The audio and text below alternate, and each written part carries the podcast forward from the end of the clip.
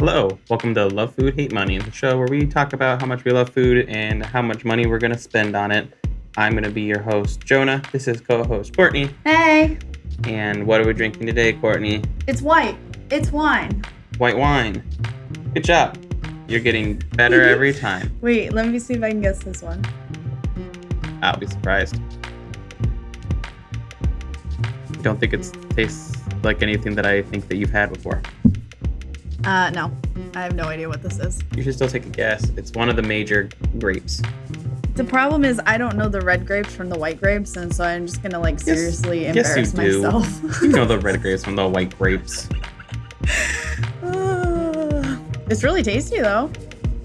No guesses, not even just like a, a swing and a miss. No, I don't want to embarrass myself. I think it's embarrassing that you can't even confidently say what white wine grapes are. The only thing that keeps, I don't know why. The only thing that keeps coming to mind is Sangiovese, and I don't. Yeah, exactly. Uh, Pinot Feels Noir. bad. Also red. yeah, it's in the that- name. I know that Merlot is red. Yeah. Can you not think of any? Hold on. Hold on, I'm trying to think. Pinot Grigio. That's white. Okay. Um, Jonah used to make white Gifford? wine. That's white. also used to make white wine. Don't ask. Well, you were right. I Other told than- you I don't. That's I don't be knowing the grapes. That's you. huh. I didn't realize how little you knew about it. Well, I just don't pay attention. Yeah, you ignore me when I talk about wine, like I ignore you when you talk about everything. yeah, exactly. Uh, 2019 Chablis Premier Cru from Montée de Tonnerre, which is the I believe the vineyard. Oh, I know what a Chablis is. What's Chablis? It's a wine. Good job. Is it white wine? I hope so. Nice. Uh, the producer is let's see, uh, Domaine Guy Robin and Phil Proprietaire Récoltant. That's my best French. Um, Chardonnay is the grape varietal. Oh, Chardonnay. Yeah, Chardonnay. That's a white. Yeah, it's, that's a white. That's a white. Um, what do you taste? um, I, I'm getting like green apple, like really bright, really tart, Mhm. but not sour. Yeah, I would say that orchard fruit, um, orchard fruit, citrus. Um, oh, what does one of my mentors say? Pear spice. For some reason, he doesn't associate pear just pear. It's like a pear with like a gentle like sprinkle of warming spice. Interesting. Um, but yeah, it's tasty. Tastes like Chablis, from what I'm told.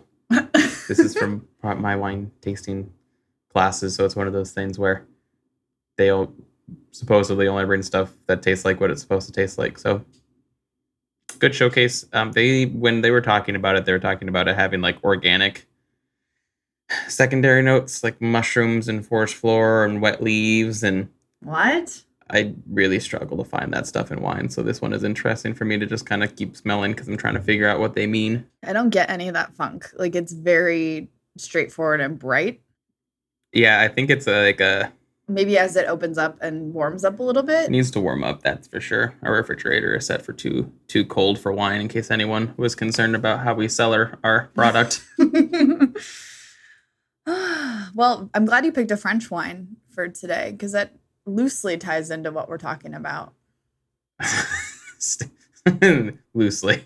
Loosely. Well, because we were talking about this earlier. Um, It's it's as apropos as any other bit of colonization. um, we're going to talk about Lebanon. Uh, we got to go to Lebanon for, I think it was six days. That sounds right. and it was in 2018, I think. Um, and we went over the great cookie bake sale of 2018. oh my god, I baked yeah, what like over a thousand cookies Something like that. raise money for that trip. Um, but we had gone over to Lebanon to work with Syrian refugees and um, provide food, Education, shelter. supplies, um, all kinds of stuff. We raised a bunch of money and we went over with a group of really great people.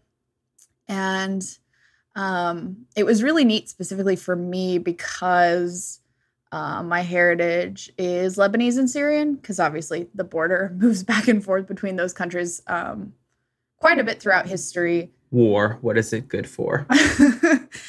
um, and one of the things I got to do while we were over there was take a bunch of family documents from when um, my mom's side of the family immigrated to the US and actually got to meet a guy that was like related very distantly to like an aunt and he was from Syria and it was very cool. Um, and having them translate the documents that were in Arabic that obviously nobody now can read over here in my family. Oh, I was like, there's definitely people that speak Arabic in Uh, the United States. No, that's yeah, not in my family though. That's true. They did the assimilation professionally. That was their shtick. Um, so we thought it'd be cool to talk about the food there because at least for me, all of it was very familiar. It was a lot of flavors that I grew up with. It's very Mediterranean across the board. I, I think most people would be familiar with it. I think that your family probably had it more.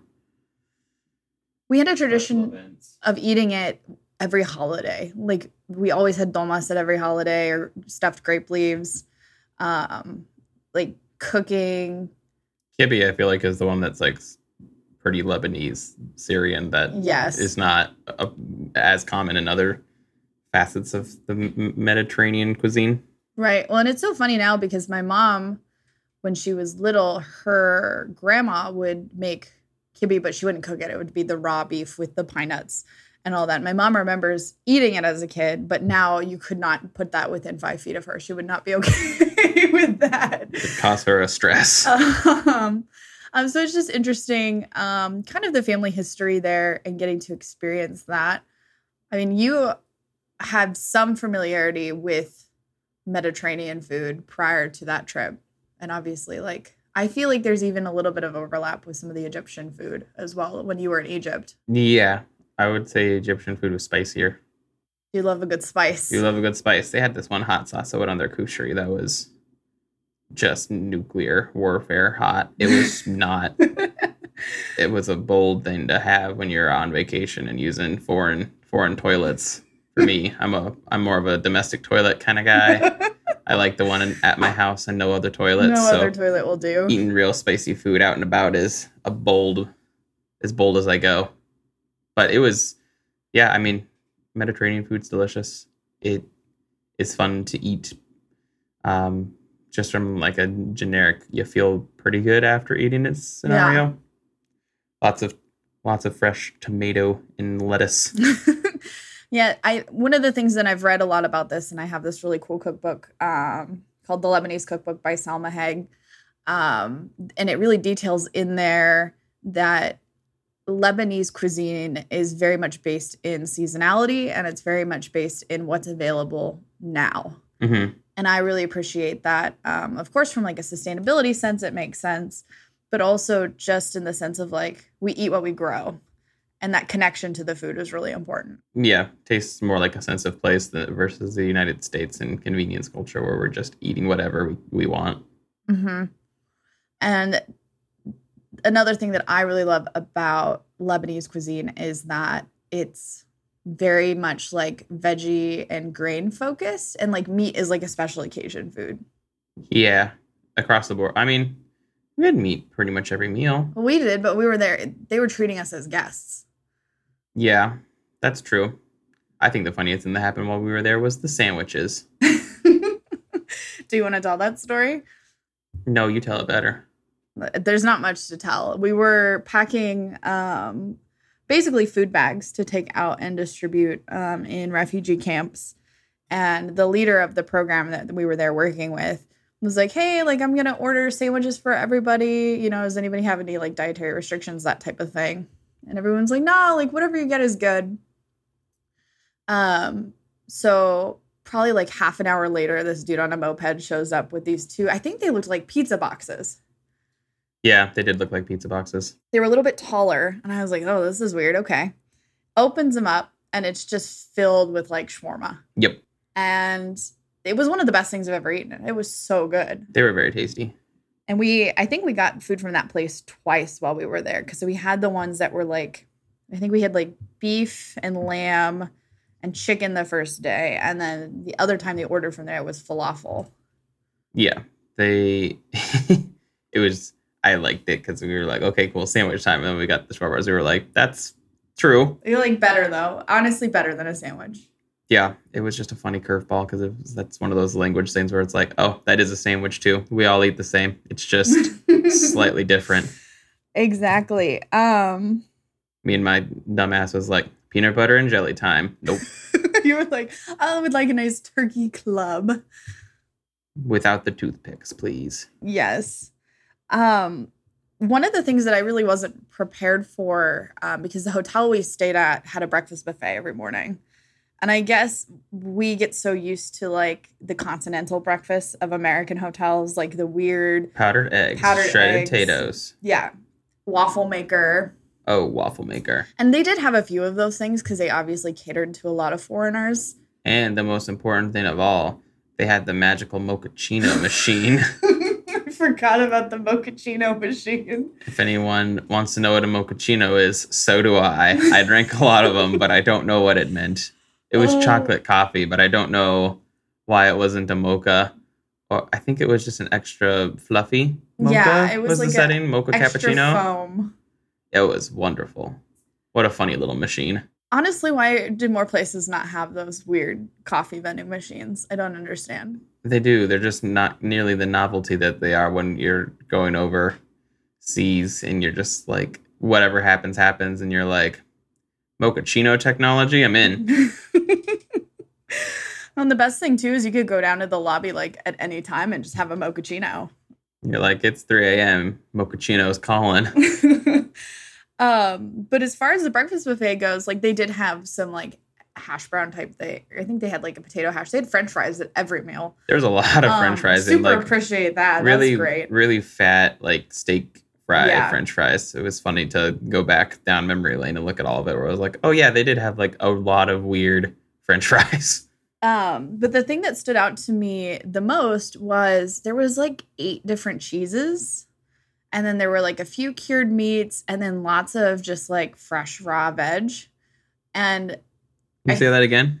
fresh raw veg. Fresh raw veg.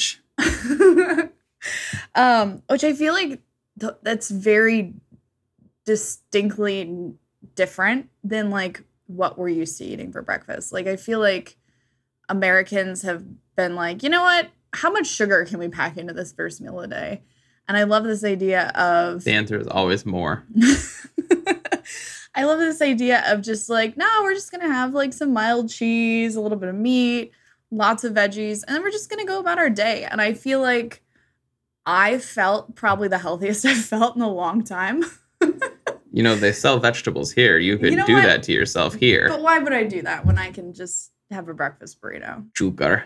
Breakfast burrito. You don't even eat breakfast burritos. You make breakfast breakfast burritos and then I eat all of them. That's true. I don't breakfast is hard for me, man. I just don't I don't vibe with breakfast. I think that says something about you as a person. I don't know I what know. it says about you as a It's person, but just problematic. It's fine. Um, what was your favorite thing that we ate while we were there? mm, my least favorite thing was discovering how much mint they use in everything. that was Uh, unexpected. Mint is probably one of my least favorite herbs overall. why? I don't know. I'm just not a big fan of it in general. But you know who was? The entire country of Lebanon.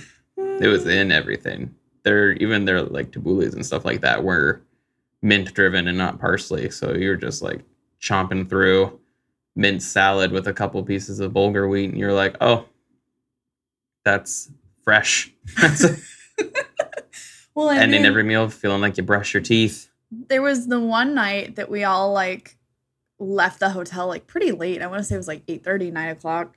Um, considering how early our mornings was, that was late at the time. And we all snuck off to that mall to get mint lemonade. And you were just so upset by it. it was very i don't know i wish i knew why mint was not my favorite i'll have it it's it's fine probably my most controversial opinion is the um, the my lack of fondness for it but yeah it was funny because it was i would say that was the my takeaway from their spin on the mediterranean diet because every country is obviously going to have unique variation but like similar plate construction, I guess. Like, Yeah. Yeah. There, every plate had a flatbread. There was hummus. There was, you know, fresh raw veg. There was, um, but yeah, their their their spin on it was like, but what about mint? yeah. And we got to have fattoush, which is a salad with lots of like cut up bread in it or cut up pita, depending on who's making it. Yep. Uh, we did have good. the opportunity. Your dad really wanted to go to a Chinese restaurant while we were there, Yeah. um, but the group outvoted him. Um, It was kind of sad because he had had it before, and he was like, "It's different." I, th- I, which, yeah, I think it's, I think it's funny for people to experience Chinese American food, Yes. our orange chicken and everything like that. So, I'm guessing that the Lebanese version of that was like even a step removed from that, where it was, gen like a, a an imitation of an imitation of an imitation, or not. three it facsimiles could deep, also or maybe been closer to could have been, actual Chinese food. which would have been a funny twist. It would just been like Szechuan chicken with mint. So much There's mint. like a little regional flair, guys. You're I gonna love this. cannot overstate it. If I said mint at the end of every sentence, it would be less mint than we had in one meal of the, that trip. Uh, I don't have a problem with that. I think that was great. I know you love mint. Uh, we also ate a ton of gelato while we were there. A lot of gelato. Yeah, they, unprecedented amount. Um, and that was something that really surprised me too. And there was tons of French pastry shops, which of course, if you know the history of Lebanon, it was occupied by the French. The way you said that was funny. Which, of course, as you know, if you know your Lebanese history, why would you word it like that? Um, Who's doing their Lebanese history I before listening to everybody this? should be doing their Lebanese history. Are you crazy? Okay, that's my bad. Which, of course, as you know, I think everybody should be doing their world history studies at all times. We should never stop learning about the world, sure. especially when it comes to food. Especially when it's food related. But the French occupation of Lebanon. Yes, it deeply influenced their baking culture um, because, of course, flatbreads and stuff like that were very popular. Um, but then, you know, the French were like, ha ha ha, look, we have baguettes. And they were like, cool, cool, cool. Baguettes are tight. Um, and they got really into French pastries. Like uh, at dinner every night, there would be these like really elaborate cakes that had cream puffs on top and just like insane croissants and like all kinds of gorgeous pastries. At, like every time you walk past a row of shops, there was like a gorgeous bakery. Yeah, there was lots of like pretty technically complicated baked goods just like around whether it would be like going through the malls or just even like some of the some of the street shops I feel like would just have these pretty elaborate well done pastries. It's funny to look back on them where I'm like some some of them I some of these pictures that I'm looking at I'm like I vaguely remember that. The profiterole cake I did not remember at all. That's hilarious. Really? That was at our hotel. Yeah, I could tell because of the funny table.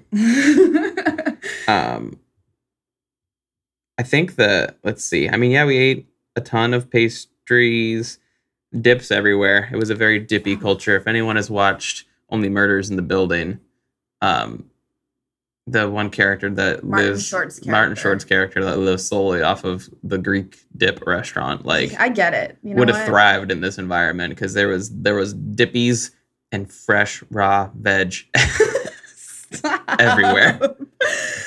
Ah. Sometimes I just say things and then I think, wow, I should not say things in a recorded setting. Don't sound worry, like I'll an idiot. I'll say them again for you about seven to nine times. I'm only two or three deep, so we got five more on the docket. Everyone, You said your least favorite thing, but you did not say your most favorite thing that you ate while we were there. most favorite thing that we ate while we were there. I mean, I really like baba ganoush with like good pomegranate molasses. So I guess I was roughly alluding to my favorite dippy. Um, Very good. I like this super bitter smoked eggplant flavor with pomegranate incorporated because you get that sort of sweet tart element to go against the bitter, uh, sort of creamy of the baba ganoush. I was gonna say gushy. no, Baba, don't baba, say that. baba gushy. Um, yeah, I they're the shawarmas and everything were delicious. I enjoy every version of hummus and baba ganoush I think that I've ever had, and they were very good over there. Um, I yeah, there were I had lots of good food. I don't feel like there was anything that stood out where I was like, this is a life changing version of this thing. Um, in like a super positive sense. There was a couple dishes that we had where I was like, I'm different now, but you know what I'm talking about. It's like the grand finale. It was the grand finale of the entire thing. It was my what my It dad was, the last thing that we ate while we were there. that's what my dad was talking about. He was like, "This is the thing that they have, and it's gonna be weird." um, I'll have to say, like my favorite thing that we had, and it was served with breakfast every morning, was the manakish za'atar. Um, I knew you were gonna say that. I knew you were gonna do that from the moment I woke up this morning. um, I just love za'atar. Like it's just so yeah, like bright and delicious and earthy and like great texture. And if anybody doesn't know what that is, it's a it's a spice blend. Um really really delicious and then they the za'atar is a spice blend. The other word you said is not the spice blend. No, that's the bread. hmm Yeah. Just So- needed to clarify. Yeah. So basically they take the flatbread and then they crust it in these spices and then you put cheese in it and it's a very good day. Yeah, that was a tasty way to start the mornings. I think that that bread would uh, be a fun thing to have more often here at home. Just in general, just getting flatbreads and then throwing it the za'atar, hmm throwing it into the magic box, In the magic box. getting some dippies. Mmm, dippies. And then one of the things that you found out after our trip was that we drove through a pretty famous wine region, and you were like, "What the Yeah. heck?" I was studying. I had already been doing serving at the time. That makes it sound like it was in the war. You've been doing serving. I've been doing serving. um, but no, I'd already been serving for a while, but wasn't like super plugged into studying wine or anything yet. Like it's all it it has been and always will be something that I've like paid attention to, but I wasn't doing very detailed studying at the time. So we were, went to a couple different regions within Lebanon, and uh, one of them when we were driving through, um, in between bouts of motion sickness. oh my gosh. Well, the driving there isn't, and you were prepared for that because you rode in cars in Egypt where the driving is also insane. the driving in Egypt was not as bad because heading through the Bekaa Valley was such like steep little hairpin turns where you'd be like, all right, we're going up and now we're going down 45 degrees, but Oh also making a 90 degree left hairpin turn. And so you're just like on this little bus thing, just getting closer to God. Vomiting. Getting closer to your group of friends who had to pull over so they could all barf. It was wild. I don't even really get that much motion sickness, I've but it never was been motion sickness and before in my life until we were driving in Lebanon. which is not like a detract like it was still a fun experience absolutely. but like woof um but yeah going through the Bekaa Valley uh looking in between eh, on one of the times we were out of the car just like gathering ourselves looking out and be like oh look like those look like vineyards that's cool um I was I had no idea about Lebanese wine production at the time, but then come to find out that those were more than likely vines from Chateau Musar, which is a world-renowned winery that grows Bordeaux varietals and a few others, but they specialize in like a Lebanese Bordeaux blend that is world-renowned, world-class, and we didn't have any. didn't have any while we were there, and that's one of my missed opportunities in life. I'd go back to Lebanon. If they airdropped me into the Bekaa Valley, I might go back, but I don't know if I could handle car another again? car ride like that. That was it makes me queasy thinking about it a little bit because it was just so disorienting. It didn't help that it was fairly warm inside the car too. It was so hot in the car. and everyone kind of smelled, so it was just this amalgamation of like sauna with a little bit of BO And we a were little all tired and like jet lagged. yeah, we were we It were was just a bad combination. it was so go to Lebanon. hundred percent. It's gorgeous. Like it was a really beautiful country. we got to take a day and go up to. I'm trying to remember the name of the grotto. It's like Jeita Grotto or something like that. The like the cave system. Yes. Yeah. Uh, I can't remember what it was called. I think that's what it's called. Like a major national landmark for them, Hold though. on, I got this. That was a fun uh, experience, though, to go through there. It was. Oh, I was right. Yeah, Jeita Grotto. Um, if anyone's been to Carlsbad, like caverns, Same very energy. similar caves, like. And then they also have a waterway that goes through it, and you got to take a boat tour, um, through the caverns, which was just like probably one of the craziest natural beauties like I've ever seen. It was a lot of fun. It was also a very like cool little grotto, which is nice because it was Oh, overall so nice. w- warm in uh, when we visited. So we were there, we were just we were like, there in July. Yeah. We go for Fourth of July whenever we travel. we celebrate the United States independence by United being States. independent from the United States.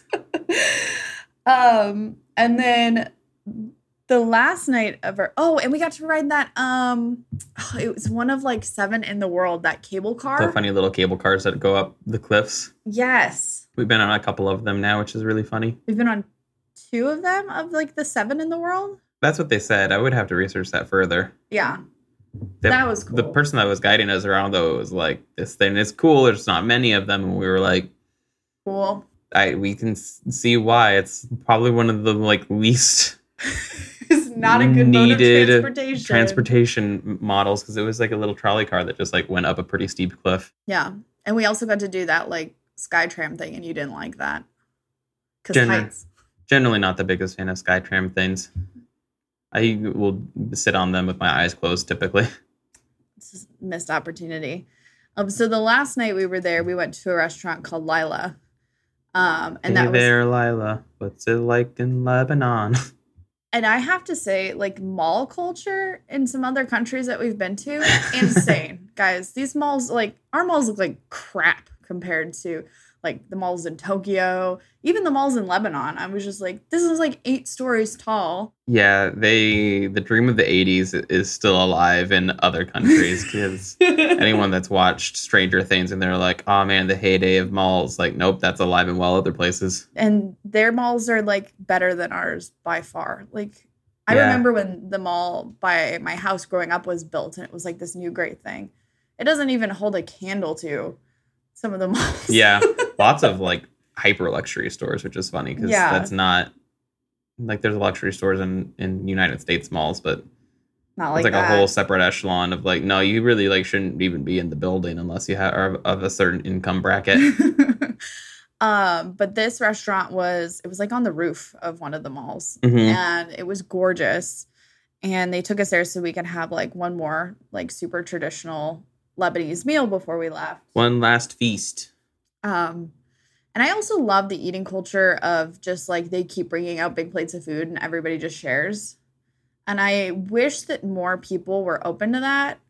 I think during COVID, obviously, it was hard because you weren't you weren't really open to like eating off your buddy's plate. But when we go out and we have certain friends that like they know that's how we eat, it's like everybody's eating off of everyone's plate and it's a sharing thing. Sometimes off of uh, other people's like fork and stuff. The best one was when we were went to a, a cafe Guyane. That was a funny experience. when she was feeding us. Yeah. She was like, "You're doing it wrong," and like literally cut up bites in just one pair of chopsticks and like pushed it in our mouths like from Mulan, and then did it again for the other three people at the table with the same chopsticks, and we were all just sitting there like, "Oh, this is happening. Cool." may, may that restaurant rest in peace. Man, rip to the king. Um, but yeah, the we didn't order anything. Like food just kept coming out, and we just got to try so many delicious things. Lots of good dippies. so many dips, tabbouleh, um, lots of roast meats, Lots of roast meats. lots yeah. of fresh bread. Like they were making Lots of fresh bread to order. Uh, and then, of course, the meal was finished with hairy ice cream. Harry ice cream, which is a fun experience. Um, it it was my dad was talking it up the entire time of the trip. Where it was like, it's fun, it's weird, we're gonna have it, and so yeah, we tried it. It was it's like you come to find out later on like what it is exactly, but at the time we were like, what did they do to this cotton candy to make it not melt? Because it basically is consistency wise just putting some sweet wool in your mouth and just kind of gnawing through it. It was it had this woolly, hairy consistency where like if you're one of those people that thinks the idea of chewing hair is great, you would love this stuff. Pure passion for this. Oh, I'm trying to find the actual name of it, And it was dressed like an ice. it was dressed over an ice cream, almost like a baked Alaska, but it was just this like carpet of spun sugar flour. Is what we Yes. learned come to realize later on. Yep, exactly. So it's basically it reminds me of like straw. I know you said that that's not how you experience it, but like really thin. I just have straw. eaten different pieces of straw. We were raised in different pastures, Look, I had a rabbit growing up. and a hunger that couldn't be satisfied. um, and I think the ice cream was like rose and pistachio, so very like traditional flavors and texturally so unique that like we consistently thought about that for the longest time. And if you guys listen to the San Diego episode, um, you'll know that we actually got to eat it again this year, which was crazy to me. Mhm. Um, Callie in San Diego um, served it as part of their like lemon meringue pie inspired dessert, but it had this like the flour cotton candy situation on top, and it's just it's amazing every single time. it's a really weird experience, and I don't think it's my favorite dessert. No, But it was fun to have it again in San Diego and be like, "Hello, old friend." yeah, and especially because it's I had never seen it till we went to Lebanon, Yeah, and I had did not know that any other place served it. sure. And then I think on the Callie menu it was listed as like Turkish, right? It is Turkish. Yeah, I that's one of the really interesting things too about kind of food from the Middle East is it's all because of the Ottoman Empire. Like all those countries have had different borders, everything's changed and the food is really passed um, along and shared a bunch. Yeah, And so it's not surprising to see, you know, different influence. right. It's. I'm trying to think. I would have liked it better. I liked the one we had in Callie more because it kind of just tasted like a lemon tart. Right. The one in You don't Lebanon like floral. was very floral. it was had rose in it, rose water. Yeah, rose water and uh, orange water both uh, used. I it's I'm sensitive to those flavors. I'm a big old baby when it comes to eating my potpourri. Yeah, you don't like lavender. You don't like. Do you like chamomile? I'm okay with chamomile. It's softer than Is it the other because ones. it's a white flower?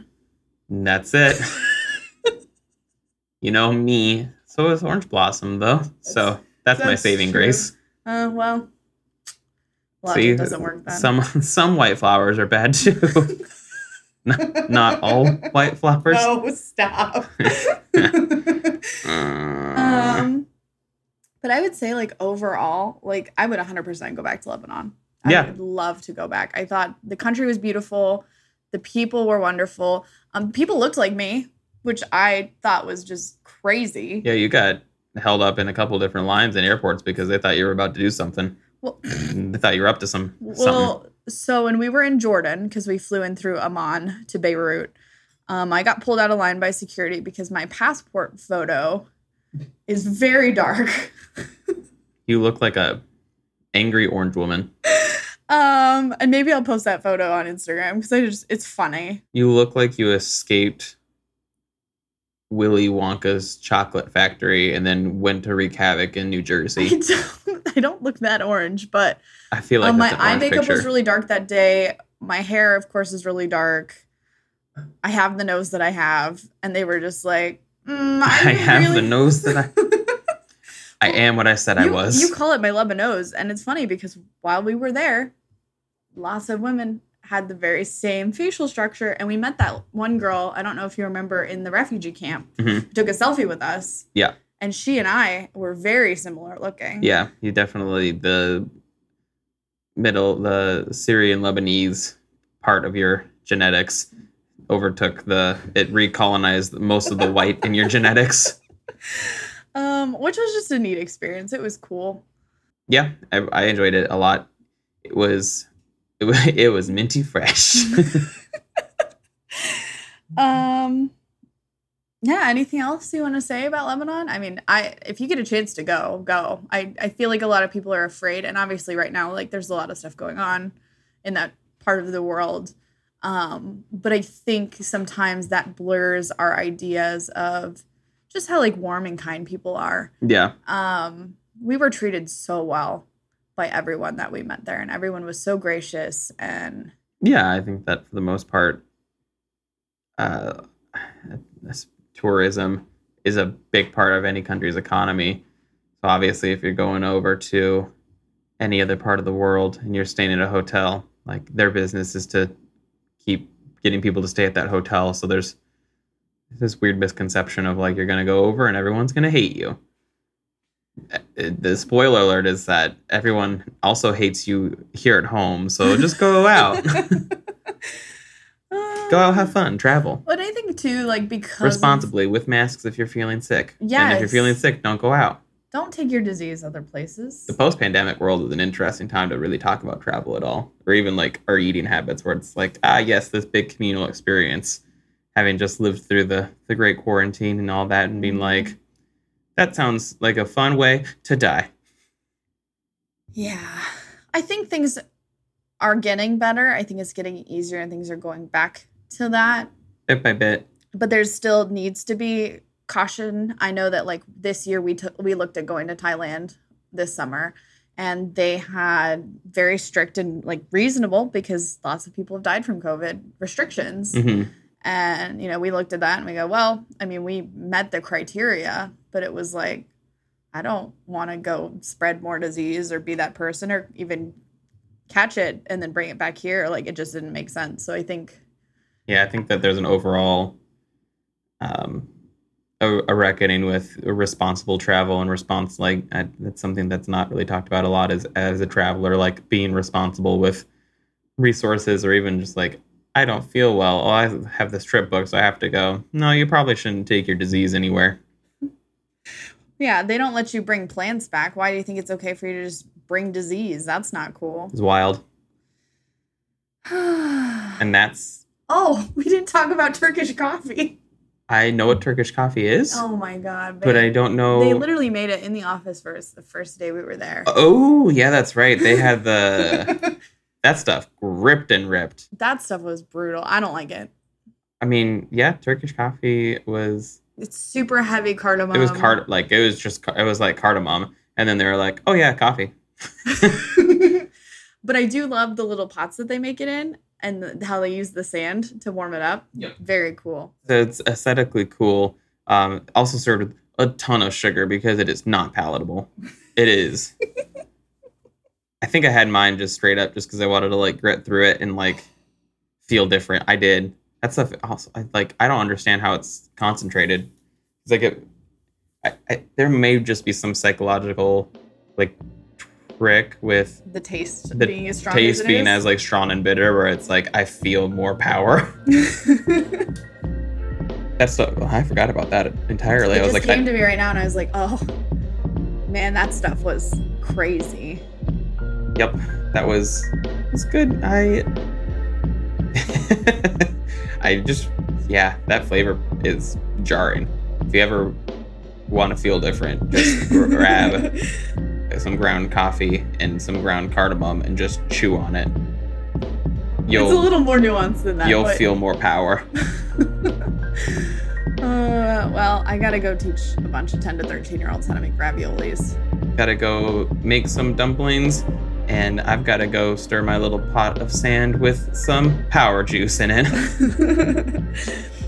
Thank you for listening to Love Food Hate Money. This podcast is edited by Jon Watkins of Feathered Fiction Studios. He also does our original music.